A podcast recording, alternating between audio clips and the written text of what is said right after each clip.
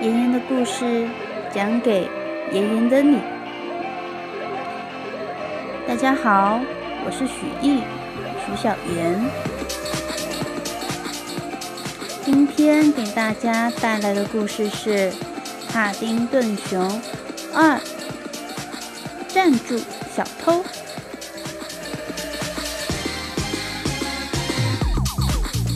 在昨天，小熊因为菲尼克斯说的“从底层员工做起，像爬梯子一样”这句话，而去找了一份窗户清洁工的工作，并且帮助了加法里医生和上校清理了他们的窗户。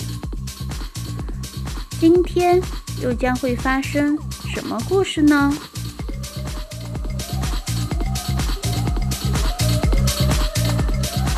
七章，站住，小偷！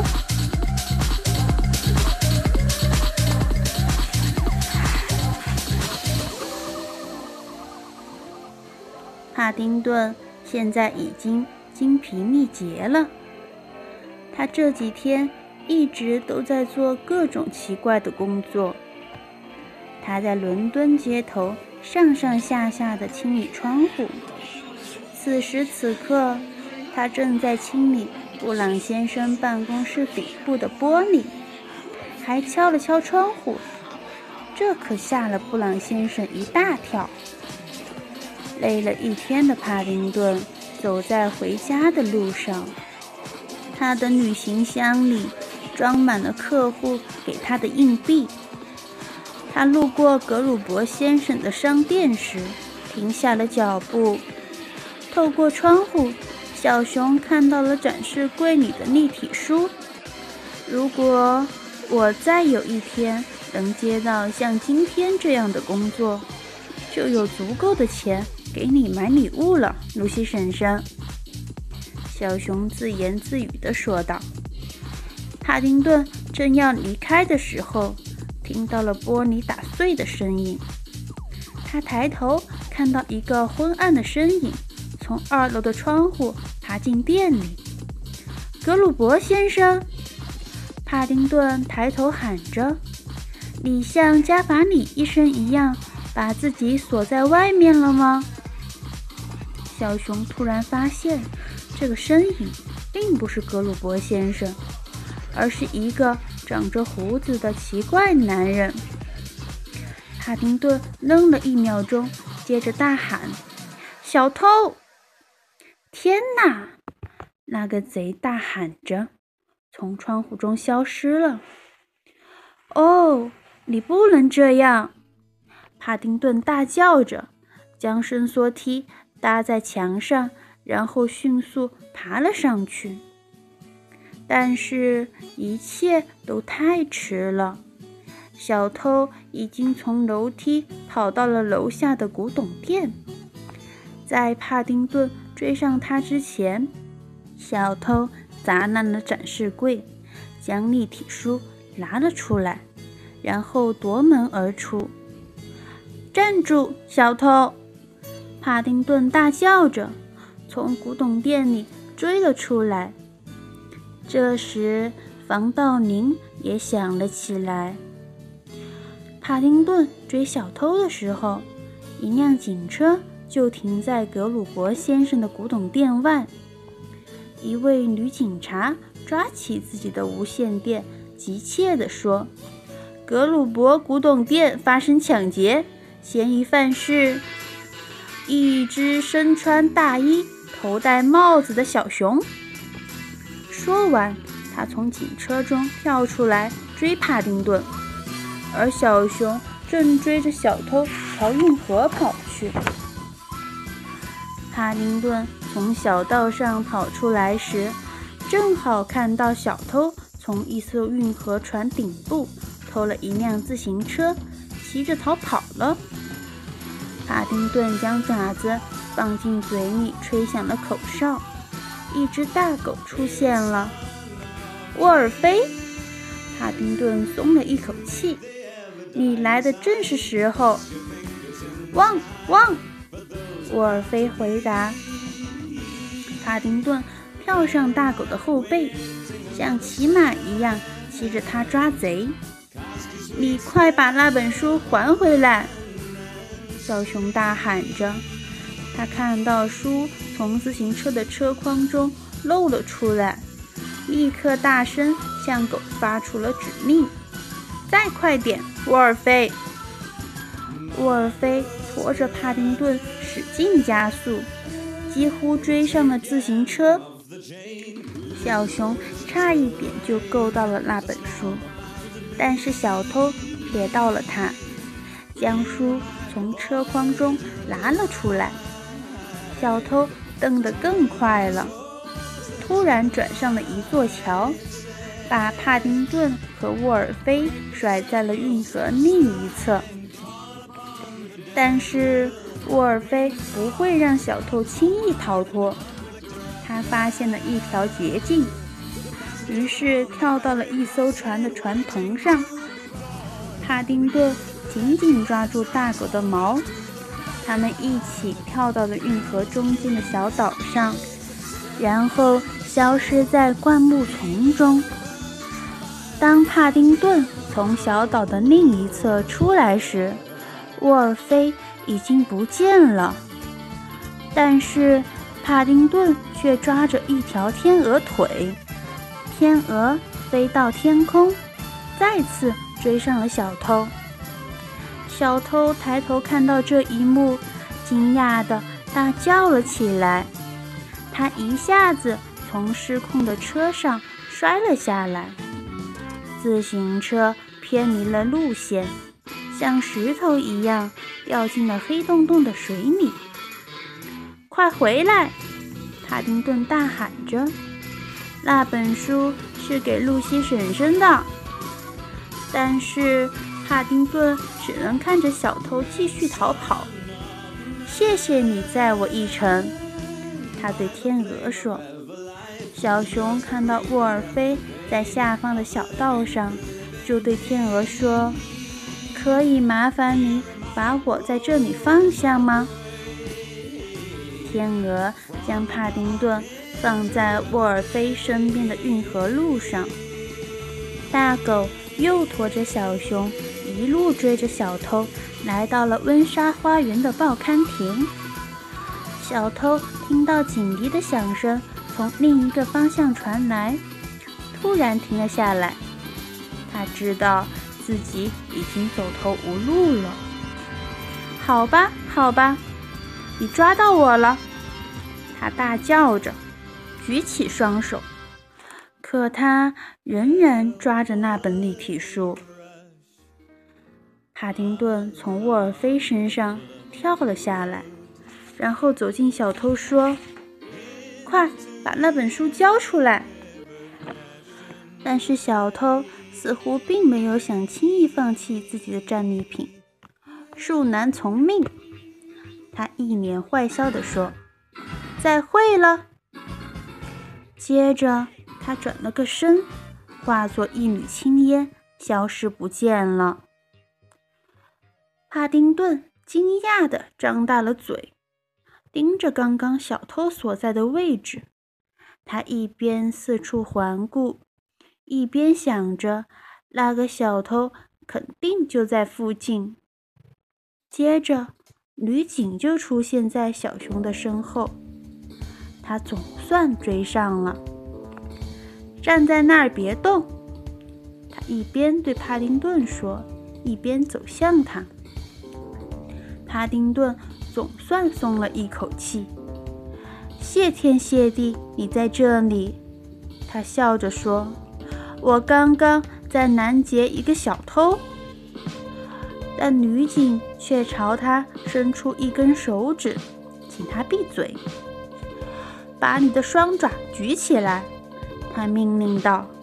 “但是我不是小偷。”帕丁顿惊恐地抗议着：“小偷刚刚就在这儿，你错过他了。事实上，他……他……”帕丁顿不知道该如何解释他刚刚看到的那一幕。我想你可能要告诉我，那个小偷化成一缕青烟消失了？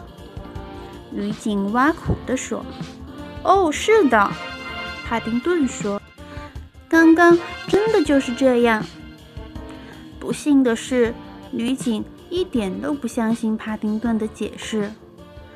她从腰带上解下一副手铐，然后靠在他的爪子上。我想你最好跟我走一趟，小熊。他说着，把帕丁顿带回了温莎花园。当警车停在温莎花园三十二号外时，所有的邻居都趴在窗边看，到底发生了什么事。布朗一家慌忙冲了出来，布朗太太想要抱一抱他。帕丁顿，我们都很为你担心。你还好吗？朱莉问。你去哪里了？乔纳森问。他抢劫格鲁伯的古董店时被抓了个现行。女警说。我没有。帕丁顿说。我告诉你了，不是我。听着，布朗先生对女警说。这一定是搞错了，没有搞错，先生。女警说：“就像我刚说过的那样，我抓了他一个现行。”库里先生从他的房子里走出来，狡猾地笑着。他听到了他们说的每一个字。真相总会大白，库里先生说。我们对那只熊敞开心扉，我们敞开了我们的家门。嗯，不是你们，他对布朗一家说。而我却遵守了社区邻里守卫原则，给我的门上了三道锁。这只熊蒙蔽了你们的双眼，虽然我很不想这样说，但是。我一定要告诉你们这个事实。邻居也都出来了，他们相互小声地咕哝着：“这是真的吗？”夏法里医生问。“帕丁顿是小偷。”基次小姐说。“我们会把他带到警察局。”女警官告诉布朗一家：“我们将尽快通知你们。”说完，帕丁顿就被塞进一辆警车带走了。布朗太太看到小熊被带走时，掉下了眼泪。小熊的小脸贴在玻璃上，满脸都是恐惧和羞愧。与此同时，在一间阁楼中，那个长着一脸络腮胡的小偷。正坐在一面化妆镜前，用粗哑的伦敦口音对着镜子里的自己说话。这是一次完美的行动，他说着，扯下了他的胡子，还有硅胶鼻子。真是太幸运了！当他偷窃时，那只熊出现了，警察肯定认为是熊干的。现在我们完全没有嫌疑。他最后一扯，撕下了所有的伪装。这个小偷不是别人，正是菲尼克斯·布坎南，和帕丁顿在游乐场对话的那个演员。是的，马格维奇。他用正常的声音。对着镜子中的自己说：“你和我再次上演了一出好戏，就像过去那些日子一样。”菲尼克斯的阁楼中满是他过去这些年扮演过的角色模型。他从化妆台旁边起身来，在屋子里来回踱步。对着这些模型说话，看到一个身着黑衣、手拿骷髅的人形模特，他问：“哈姆雷特，你为何愁眉苦脸？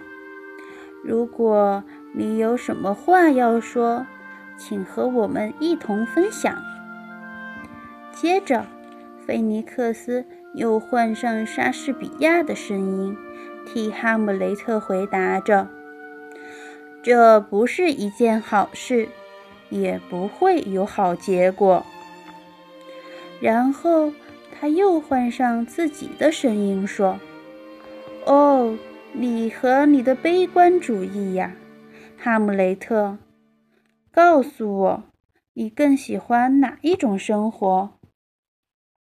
继续坐在这儿，一边落土，一边看我穿着小丑一般的戏服羞辱自己，还是我们一起？”